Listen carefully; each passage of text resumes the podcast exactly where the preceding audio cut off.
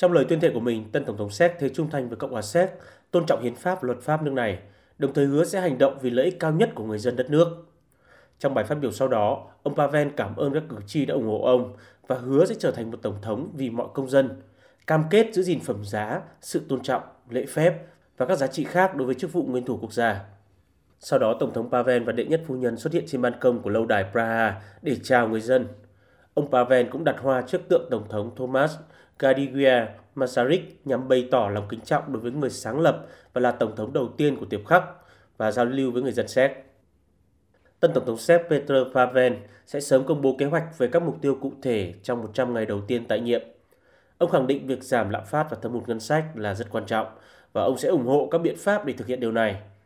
Tân Tổng thống cũng lưu ý rằng các vấn đề mang tính hệ thống như thuế và lương hưu hiện tại sẽ sớm được khắc phục và hướng đến những người dễ bị tổn thương nhất. Ông cũng kêu gọi người dân Séc đoàn kết cùng góp phần thúc đẩy sự phát triển chung của đất nước. Ông bày tỏ sự ủng hộ của mình đối với Ukraine trong cuộc xung đột hiện nay và Cộng hòa Séc sẽ tiếp tục giúp đỡ nước này trong thời gian tới.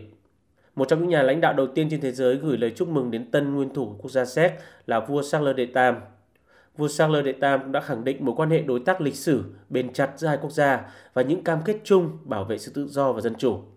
Nhà vua cho rằng Vương quốc Anh rất mong muốn mối quan hệ này sẽ tiếp tục được củng cố trong nhiệm kỳ của tân tổng thống Séc.